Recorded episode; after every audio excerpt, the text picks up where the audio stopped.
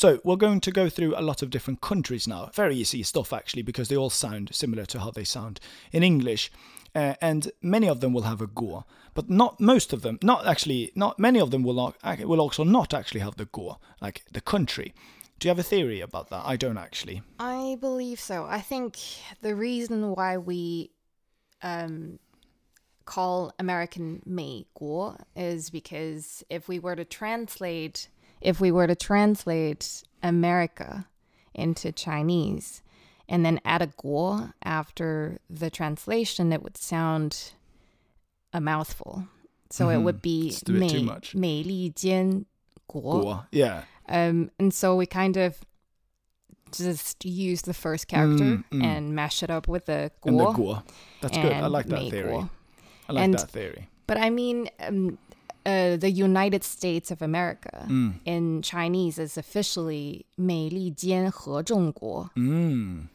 Yeah. And Okay. so 美国,美国 sounds um, a lot easier to pronounce. Exactly. And you the don't same have to remember with- as much. Yeah. The, the same with, um, what was that? The other one? 中国, exactly. 中国is 中国, um, yeah. the, Like Middle Republic of China or something, no? it's uh, 中华人民 共和国. Yes, exactly. So you don't want to say that whole thing. You just want to go, like, guys, guys, guys, calm down. China, 中国. Just 中国. Okay. Now, with that in mind, thank you for your theory. I like you. I like these theories. It's it's nice to hear, um, and I think that one makes a lot of sense. Actually, one that I haven't shared with my students before. Now, um, the, remember now, the Go might not sound like the country because the Go just indicates that it is a country. The first character you need to look out for. For instance, here it's what 英国, Yingguo, and that is what. England. Let's call it England. They took the word from England. We don't have to discuss this too much. If someone someone gets offended, then you can stop listening now. That's why it confuses me so much Yeah. because I always thought that the um, Great Britain, the UK, is England and England is the UK.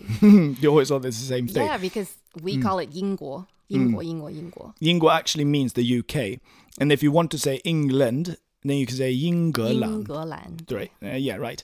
So, um, but I just uh, because you're learning Chinese now, so you need to respect the culture, and that also means disrespecting Yingguo. No, no, but that also means you don't have to think too much about PC-ness here, political correctness here. So Yingguo is the way to say this. A lot of Chinese people are confused Mm. mm, by these names. For example, of, um, because we called we call the UK 英国, um, which Ying stems from England.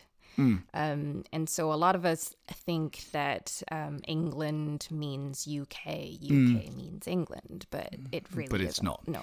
So again, um, just remember that Yingguo means the UK. That's what we'll call it. Okay. But if you use it as England, that's fine as well. If you don't mind yourself, that's I think that's the thing. So that was uh, actually we have a few words now. We'll do the same thing that we just did with uh, with the nouns, where we had a lot of nouns, and they all come from English, or actually most of the nouns came from English. But in this case, all of the countries are going to come from English. And then we, you're going to what Chinese does then is that it tries to mimic these words.